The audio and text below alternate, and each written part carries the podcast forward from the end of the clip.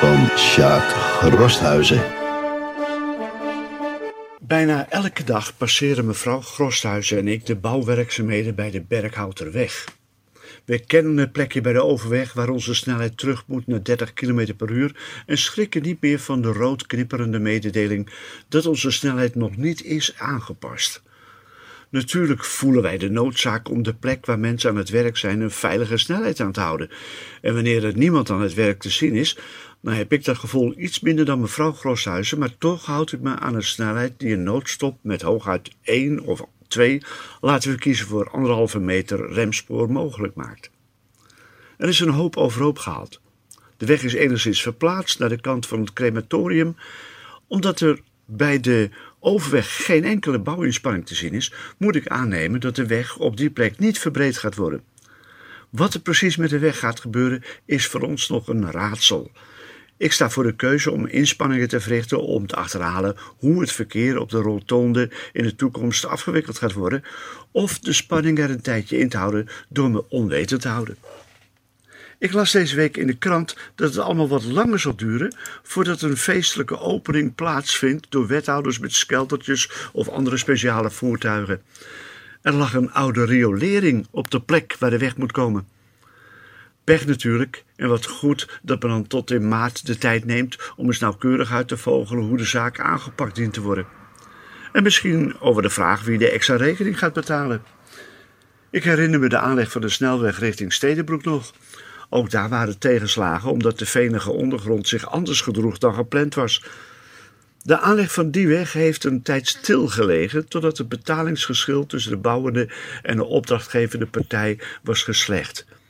Ik heb geen principiële bezwaren tegen oponthoud en stevig bakkeleien tussen betrokken partijen. Het biedt ons de gelegenheid om via andere wegen diverse plekjes buiten de wijk te bereiken. Wanneer Trump zich in de oliestaten een beetje koest houdt, waardoor de benzineprijzen niet te veel uit de hand gaan lopen, dan kan het best mooi zijn je stad steeds op andere manieren te verkennen. Het is nu nog gewoon een zootje op de Berghoutenweg, maar ik weet dat de schoonheid van het nieuwe na vertooiing er des te groter van zal zijn.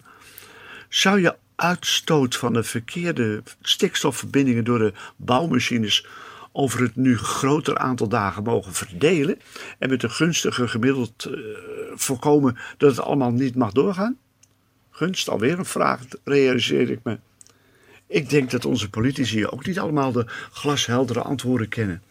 En dat maakt dan weer mijn oprechte bewondering voor deze mensen een stuk groter. En zeker wanneer die antwoorden uiteindelijk bevredigend zullen zijn. Inzicht groeit soms. En terwijl ik dit stukje schrijf, ontwaakt een stukje inzicht over de oorzaak van mijn vragen. Zou het kunnen zijn dat ik in de afgelopen tijd niet alle berichtgeving over de werkzaamheden heb opgepikt, terwijl ze wel rondgestrooid is? Best mogelijk. Het zou zomaar mogelijk kunnen zijn dat ik door zelf veroorzaakte onwetendheid heel onterecht boosheid ontwikkel over gebeurtenissen die niet lopen zoals ze zouden moeten lopen. Ik zie nu ineens de positie van onze raadsleden iets scherper. Hoe belangrijk is het niet dat zij op de hoogte zijn van alles wat de burgerij overkomt? Ook in de afgelopen schijnrecesstijd hebben ze wat informatie moeten verstouwen, geloof dat maar gerust. Zij weten veel meer over schijnbare misstanden dan wij. Soms mogen ze er niks over zeggen, wat hen bijna zichtbaar zwaar valt, en soms menen zij dat wij net zoveel weten als zij. Misschien moet je zeggen dat je je gewoon niet mee moet bemoeien. Zij lossen alles op. Daar hebben we ze per slotverrekening voor gekozen.